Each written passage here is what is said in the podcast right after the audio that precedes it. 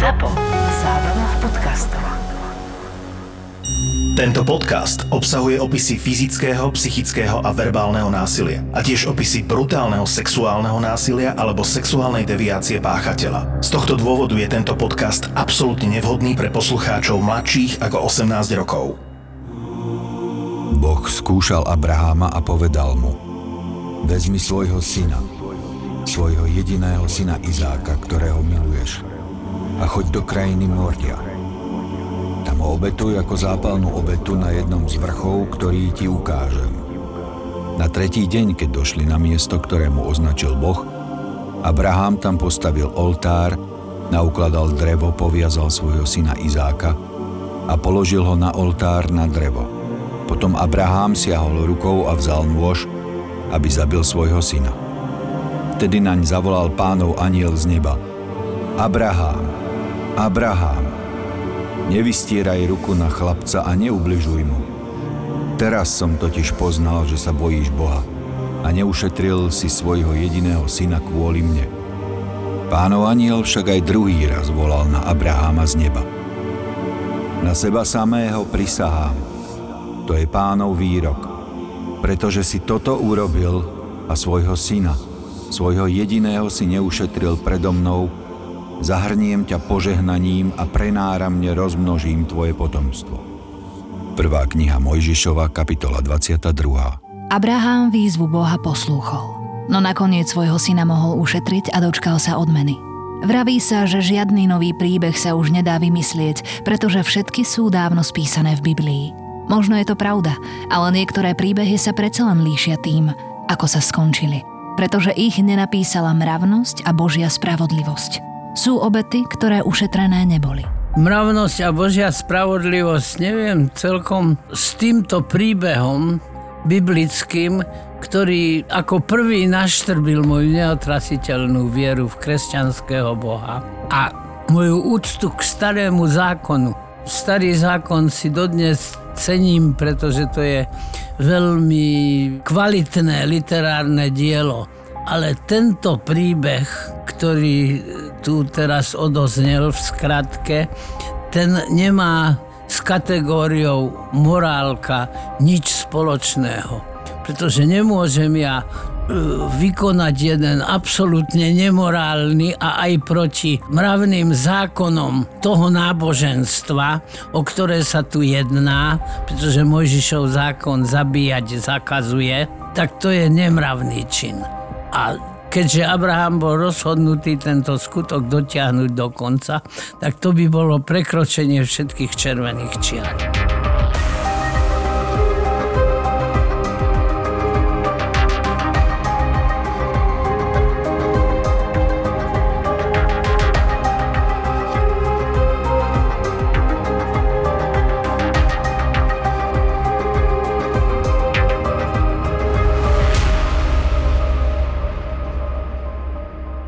Dina sa narodila v roku 1969 na severe štátu New York.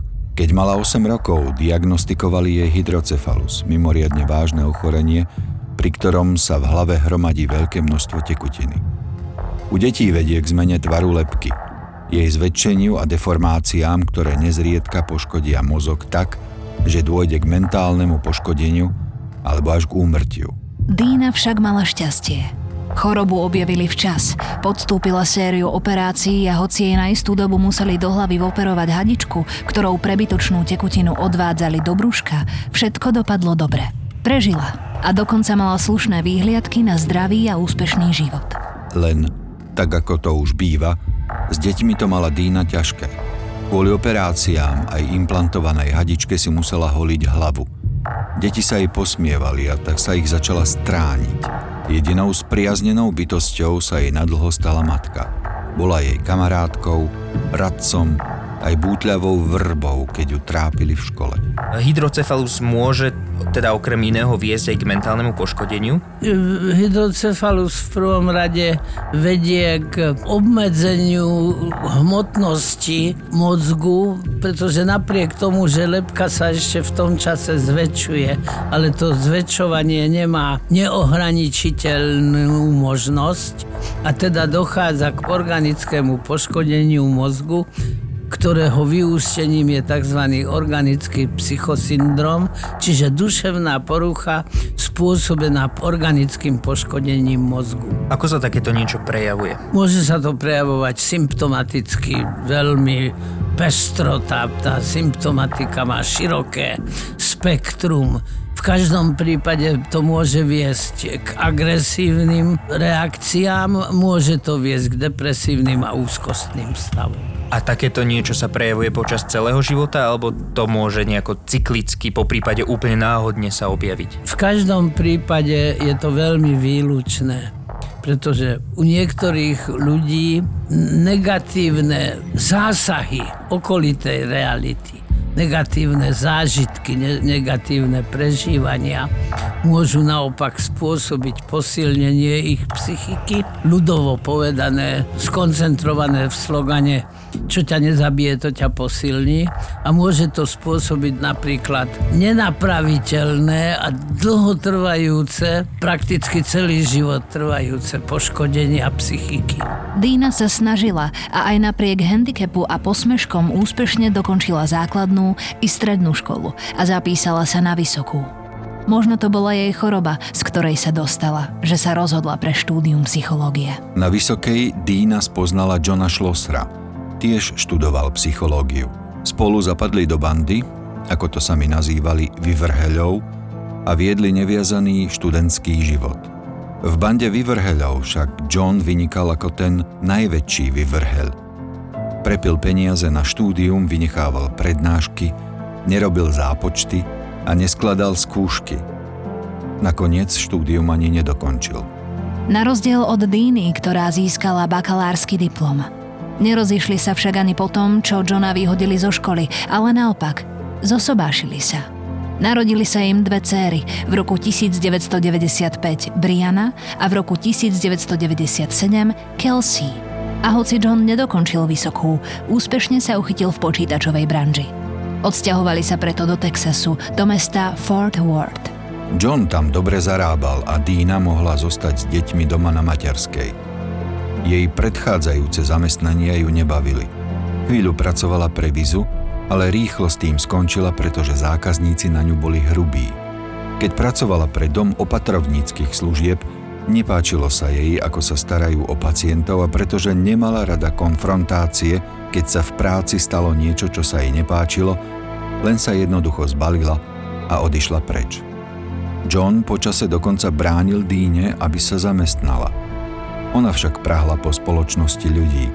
Nechcela byť celé dni zatvorená iba s deťmi a čakať na manžela, kedy sa vráti z práce. Dostala tip od suseda, aby sa pridala k cirkvi Water of Life, voda života. Dína ich navštívila a zanedlho sa okrem nej stal aktívnym členom aj jej manžel John. Dá sa povedať, že bol ešte horlivejší ako Dína, aspoň na začiatku. Dokonca sa stal veľmi štedrým darcom cirkevnej kasičky. Církev Water of Life viedol bývalý veterinár Doyle Davidson, ktorého podľa jeho vlastných slov začal vo vidinách oslovovať Boh a on sa rozhodol v roku 1981 jeho slová tlmočiť svojim novým veriacim. Väčšinou ortodoxne, ale keď bolo treba, napríklad keď sa chcel rozviesť s manželkou, oboznámil svojich veriacich, že mal novú vidinu, v ktorej ho Boh vyzval, aby sa rozviedol a zobral si inú ženu, o polovicu mladšiu a tiež vydatú. Doyle Davidson však tvrdil svojim veriacim, že koná iba Božiu vôľu. Od tohto momentu vnímam v životoch tejto rodiny, teda rodiny Šloserovcov, zmenu až o 180 stupňov by som povedal. V každom prípade sa stali obeťou manipulátora. Obidvaja mali na to dostatok osobnostných predpokladov. Tá Water of Life, oni sa nazývali církvou, ale skôr mi to pripomína nejakú sektu. No tak sekta a církev, tam to rozhranie je dosť tenké a úzke. Štandardnej cirkvi sú jedinci, ktorí potrebujú nejakú barličku v živote. Sú situácie, v ktorých veľmi dobre, ale dokonca aj my, agnostici, povieme, Pane Bože, teraz mi musíš pomôcť. To je výrok, ktorý použijem úplne bez toho, aby som si uvedomoval, čo vlastne hovorím. Hľadám nejakú pomoc z oblasti, ktorú sám nemôžem disponovať tým, čo oni môžu urobiť. Teda nejakú nadprirodzenú alebo nadľudské konanie a nadľudskú realitu. Verím, najmä v záťažových situáciách, že niečo existuje, čo by mi mohlo pomôcť. Bez toho, aby som to nejakým nevyvratiteľným a takým oddaným spôsobom vnímal a prežíval. To, že veríš svojmu Bohu, aj keď od teba žiada niečo, čo je zjavne nesprávne a nemravné. Nie, naopak, verím, že možno mi niečo, čo je nado mnou alebo nad realitou, dokáže pomôcť v tejto e, menej jednoduchej, respektíve komplikovanejšej situácii. V tom čase už ako hlboko veriaci začal John rozmýšľať o tom, že práca v počítačovej branži ho viac menej nenaplňa a chce zmenu. Nechal výnosné zamestnanie, dal výpoveď a chystal sa pustiť do vlastného podnikania. Tento plán mu nevyšiel. Rodina sa dostala do finančných ťažkostí, prestala splácať hypotéku a čoskoro im banka zhabala dom. Presťahovali sa z Fort Worth do mestečka Plano, tiež v Texase. Plano si vybrali, aby boli bližšie k svojej cirkvi, presnejšie ku kazateľovi Davidsonovi. Pastorová sláva v tom čase dosahovala vrchol.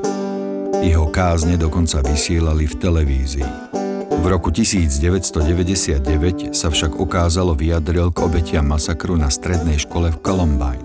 Dvaja mladí, len 18 a 17 roční študenti tam vtedy zastrelili 12 spolužiakov a jedného učiteľa. Zranili ďalších 24 ľudí. Po útoku obaja zabíjajúci študenti spáchali samovraždu. Jednu z najväčších tragédií v Amerike vševedúci kazateľ Doyle Davidson vo svojej televíznej kázni komentoval slovami, že obete by nezomreli, ak by viac verili. Po tomto vyhlásení s ním televízia okamžite ukončila spoluprácu. Jeho veriaci ho však nasledovali ďalej. Ten Doyle Davidson, to čo bolo za kreatúru? Jak by si rozobral jeho osobnosť? Tak každopádne to bol jeden vodcovský typ manipulátor. Typický manipulátor dokonca dokázal zmanipulovať celú krajinu podľa toho, čo tam tá jeho anamnéza v čase, keď sa blížil k jej vyvrcholeniu, obsahuje. Každopádne to bol psychopat a dokonca tie svoje ovečky, ktoré patrili do toho jeho košiarika, tak tie ovládal aj naďalej, napriek tomu, že stratil priazeň mocných tohto sveta. Takí ľudia ako je Davidson, oni to robia vedome, alebo oni sami veria tomu, tým klamstvám, čo oni hovoria? Častokrát až sami uveria. V tom čase sa začalo s Dínou niečo diať. Bola odlúčená od milovanej matky a tá navyše ochorela na Parkinsonovú chorobu. Ochorenie malo veľký progres a čoskoro bola Dínina matka úplne odkázaná na pomoc a lieky, bez ktorých nevedela viesť normálny život.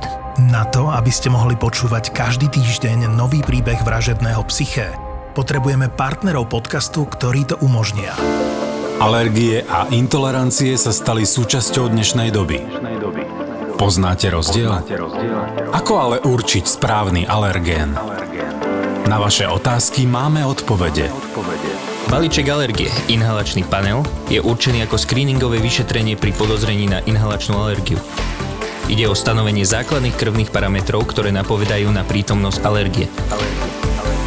Nakoľko ide o krvné testy, je nevyhnutné správne načasovanie odberu krvi, teda v sezóne kvitnutia. Nie však neskôr ako 3 mesiace po odoznení príznakov. Viac informácií nájdete na medirex.sk v sekcii vyšetrenia. Aj Dína začínala čoraz viac a čoraz častejšie pociťovať ťažkosti. Fyzické aj duševné. Jej manžel John však už v tom čase úplne prepadol dogme svojej cirkvy, podľa ktorej je západná medicína obyčajné čarodejníctvo a duševná choroba je zase posadnutosť diablom. Namiesto liečby nariadil manželke modlitby a kostol. Chodili do ňo každý deň a v nedeľu dokonca dvakrát za deň. Jazdili 160 kilometrov hore-dole do kostola a niekedy sa vracali po omši až o 10. večer. Deti boli unavené a na druhý deň museli ísť do školy. Stávalo sa, že už nedostali tak neskoro jesť. Keď prišla chátrajúcu Dínu navštíviť jej ešte viac chorá matka, pri návšteve, počas ktorej neustále hovorili iba o cirkvi a otcovi Davidsonovi, Dínina matka Connie napomenula svoju dceru, že má strach o vnúčatá, ktoré chodia spať neskoro a častokrát hladné.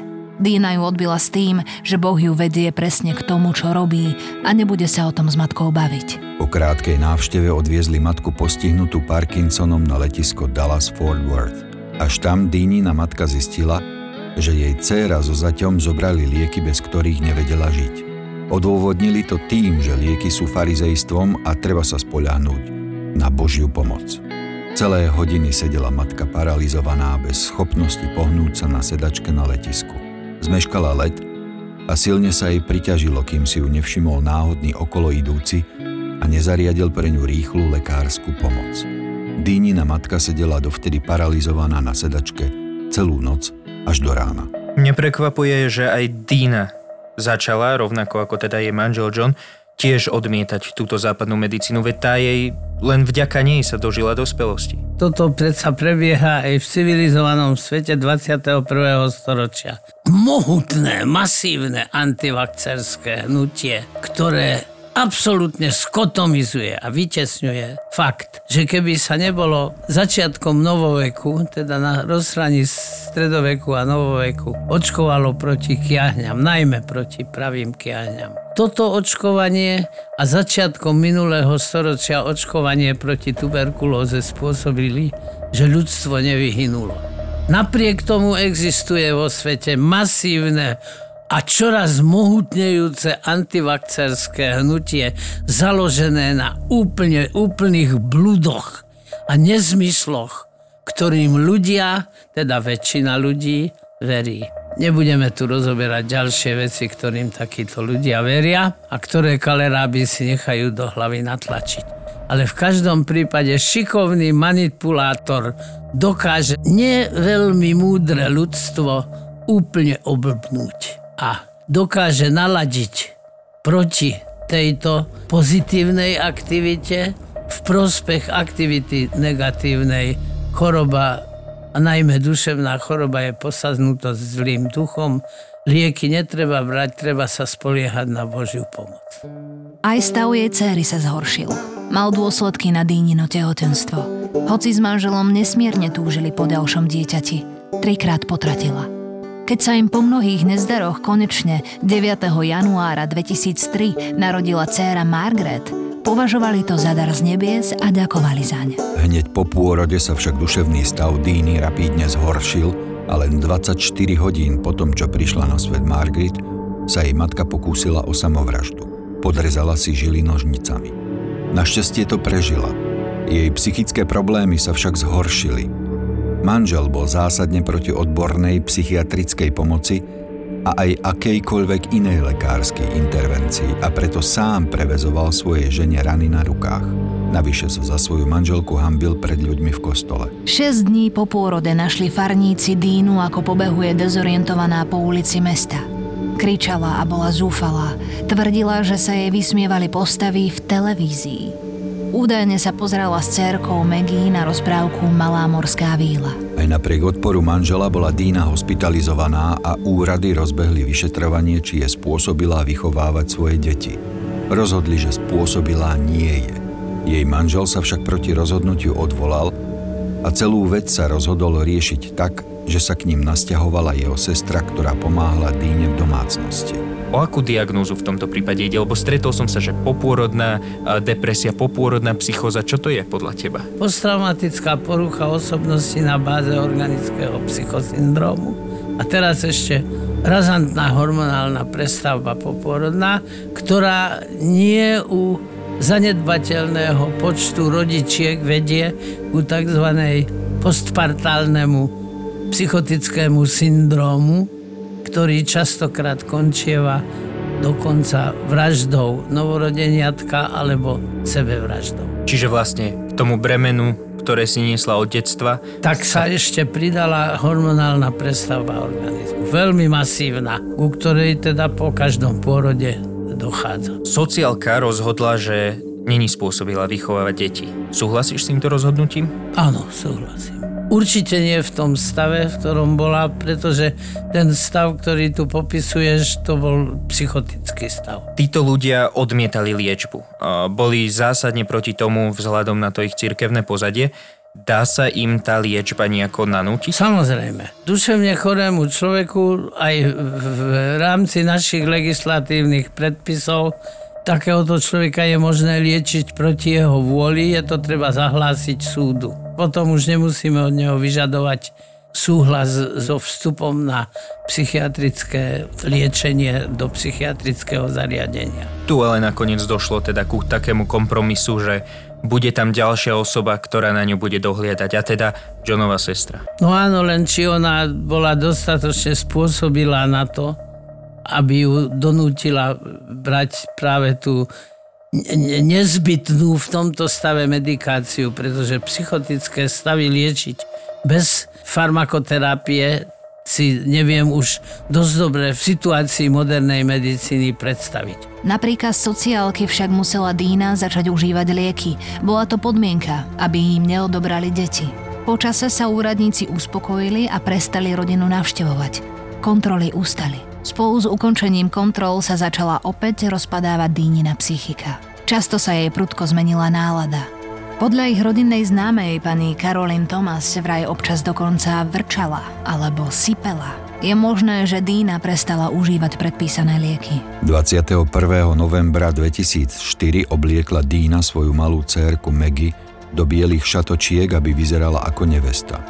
Rozhodla sa, že ju dá za ženu ich pastorovi Doyleovi Davidsonovi. Verila, že je to osud jej céry stať sa pastorovou družkou. To už neuniesol ani fanaticky veriaci manžel a rozhodol sa, že to zo svojej ženy vymláti. Pred očami vlastných detí ju zbil varechov. Toto konanie už bolo psychoticky motivované. Tam štruktúra a obsah myslenia boli e, zjavným spôsobom psychoticky narušené aj všetká psychika, samozrejme, emotivitu nemôžeme z tohoto vyňať. Bola depresívna, možno rezonérska nejaká, dysforická, rozladená, potrebovala niečo urobiť. A to, čo chcela urobiť a myslela si, že to bude práve tomu ich pánu Bohu e, povôli a bude sa mu to páčiť, takže dá tú svoju dceru za družku tomu zbožňovanému ikonickému pastorovi. Keď sa situácia upokojila, išli si manželia ľahnúť. Predtým, ako sa uložili, povedala Dýna manželovi, že svoje rozhodnutie zmenila a už nechce dať dceru pastorovi. Namiesto toho ju dá Bohu. John si vydýchol, že bitka mala účinok a spokojne si ľahol spať. Na druhý deň, 22. novembra 2004, Dina vyprevadila dceru Brian a Kelsey do školy a manžela do práce. Zostala doma sama, len s malou Maggie. Už niekoľko dní po sebe stále dokola čítala Bibliu. Aj teraz si k nej sadla. Pri čítaní sa vrátila k myšlienke nedať Maggie pastorovi, ale Bohu. Znovu sa začítala do Evanielia podľa Matúša, verš 30. Ak ťa zvádza na hriech pravá ruka, odsekni ju a zahoď lebo ti je užitočnejšie, aby zahynul jeden z tvojich údov, než by celé tvoje telo prišlo do pekla. Dína zrazu pochopila, čo má urobiť. Vstala, zašla do obývačky a pustila si gospelovú pieseň He Touched Me. Dotkol sa ma. Jej slová znejú, spútaný ťažkým bremenom pod hromadou viny a hamby. Dotkla sa ma Ježišova ruka a teraz už som iný. So zmesou slov náboženskej piesne a Matúšovho evanielia o hriešnej ruke zašla Dýna do kuchyne. Vzala si v nej veľký mesierský nôž a vošla do izby, kde spala malá Megy.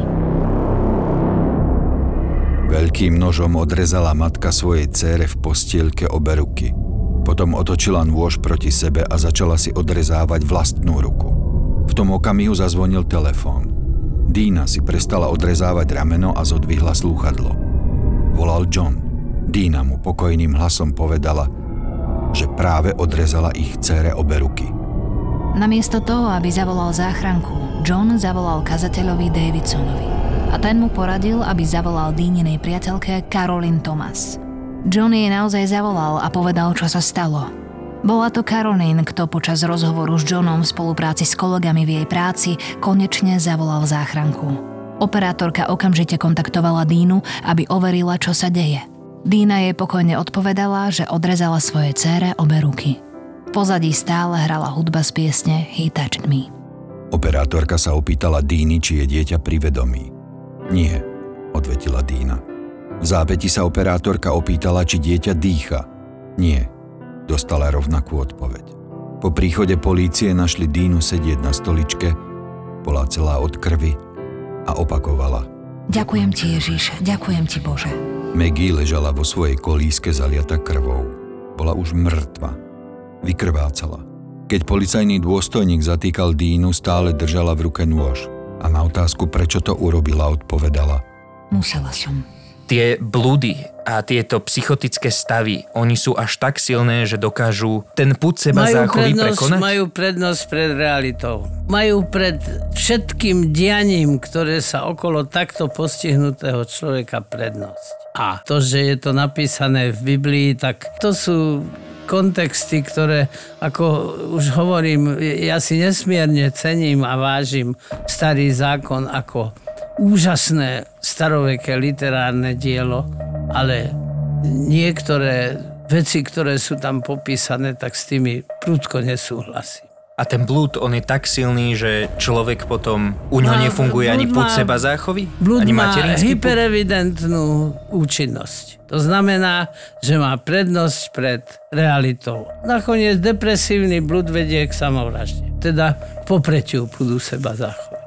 Aj ten fakt, že ten John hneď po volal tomu pastorovi, skôr než zavolal pomoc, Bol zmanipulovaný. Oni všetci tieto ovečky, nachádzajúce sa v tomto košiari, boli týmto šikovným, zdatným manipulátorom zmanipulovaní. Pred takýmito ľuďmi naozaj treba sa veľmi mať na pozore a ľudská spoločnosť je jedno tak rizikové zoskupenie, že čím som starší, tak tým viac si to uvedomujem. Ale nakoniec človek je tak kognitívne vybavený, že by mal mať schopnosť sa týmto veciam a takýmto svojim konaniam vyhýbať. On túto svoju schopnosť nejakým spôsobom nerešpektuje, neakceptuje. A správa sa takým spôsobom, keď na to hľadíme zvonku s určitým nadhľadom, tak si myslíme, že to ani nie je možné. Ale ukazuje sa za každým a opakovane. A čím som starší, tým viac si to uvedomujem, že je to tak. A že s tým ako si nie sme schopní nič urobiť.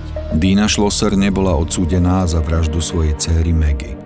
Súd skonštatoval nepríčetnosť a nariadil jej ochrannú liečbu. Dínin manžel John musel podstúpiť tiež vyšetrenia, počas ktorých mu boli odňaté obe céry.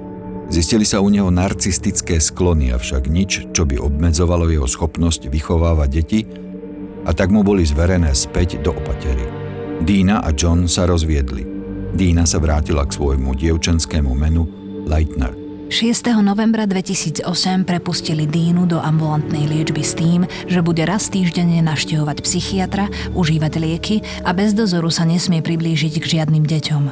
Úplný zákaz priblížiť sa sa vzťahuje aj na jej vlastné deti a bývalého manžela, ktorých stále vychováva. V apríli 2010 našli Dínu ako kráča dezorientovaná po uliciach mesta. Boli dve hodiny ráno. Po tejto epizóde ju umiestnili znovu do ochrannej liečby. V roku 2012 médiá vystupovali Dínu už pod svojím rodným menom Leitner, že pracuje v obchode Walmart v Plano v Texase.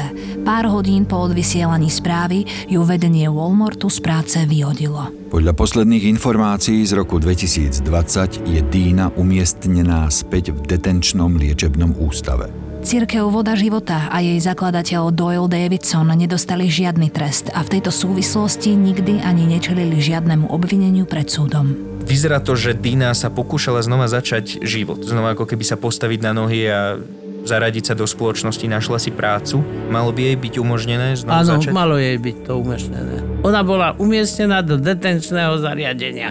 To nie je miesto, kde by ona patrila, pretože ona za tých okolností, keď už to všetko prekonala, čo bolo za ňou, tak nebola psychotická. Pokiaľ nie je psychotická, tak nepatrí do, použijem škaredé slovo, do bláznivca, ale patrí, pokiaľ spácha trestný čin, do zariadenia pre e, výkon trestu. Tam e, je asi 8-ročný rozdiel medzi tým, čo ju vyhodili a medzi tým, čo bola umiestnená späť e, v detenčnom liečebnom ústave. Je možné asi, že tam došlo k opätovnému zhoršeniu jej stavu. Tak toto nevieme. Ak došlo k takému zhoršeniu, že to zase začínalo prekračovať psychotické hranice, tak potom je úplne na mieste. Ale nie do detencie, ale do ochrannej liečby ústavnej. Myslíš si, že na celom tomto prípade nesie tá církev Water of Life a hlavne ten pastor Davidson určitý podiel viny a mal by byť za to súdený?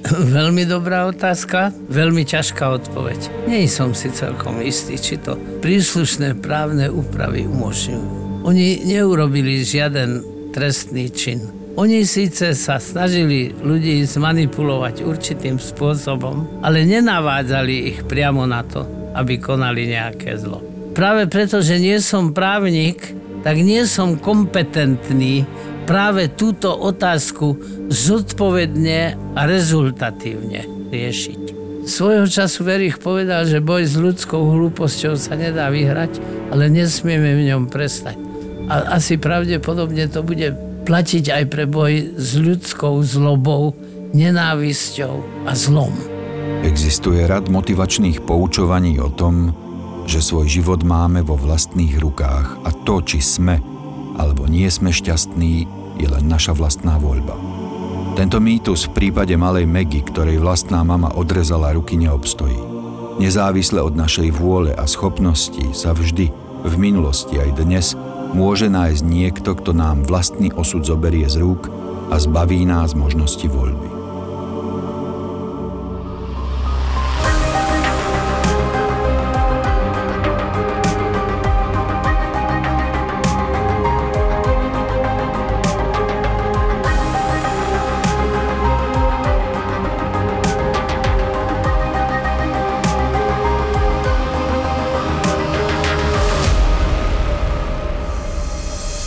Nápad a víziu, odvahu a dobrý timing, ale niekedy potrebovali aj trochu šťastia a súhru okolností. Veľa ľudí vníma štart do losa až, až keď začali tancovať naše škrečky. Malo kto vie, že to je po 9 rokoch vlastne budovanie biznisu. Je tu ďalší originál od ZAPO, podcast Mentalita Foundra. len founder CEO mohol urobiť to, čo on urobil teraz s Facebookom, s tým Meta a nikomu inému by to neprešlo. Tim Cook v Apple toto nemôže urobiť, lebo on nemá tú odvahu a nemá ani takú dôveru od shareholderov ako founder.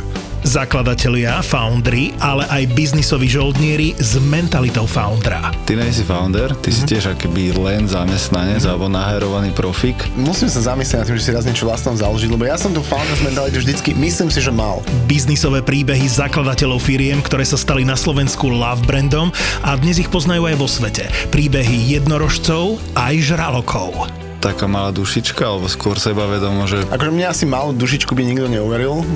Akože je veľmi málo takých rozhodnutí, ktoré keď urobíš, tak okamžite sa všetko rozpadne, keď je zle. Dnes riadia veľké firmy s miliónovými obratmi, ale poctivo si to museli odmakať. Viktor chce spoznať ich mentalitu. Mentalita foundera. stále ti niečo šrotuje mozog a proste rozmýšľaš nad všetkým. Jak vieš? Cítim do seba. V podcaste Mentalita foundera. ZAPO. Zábrná v podcastovách.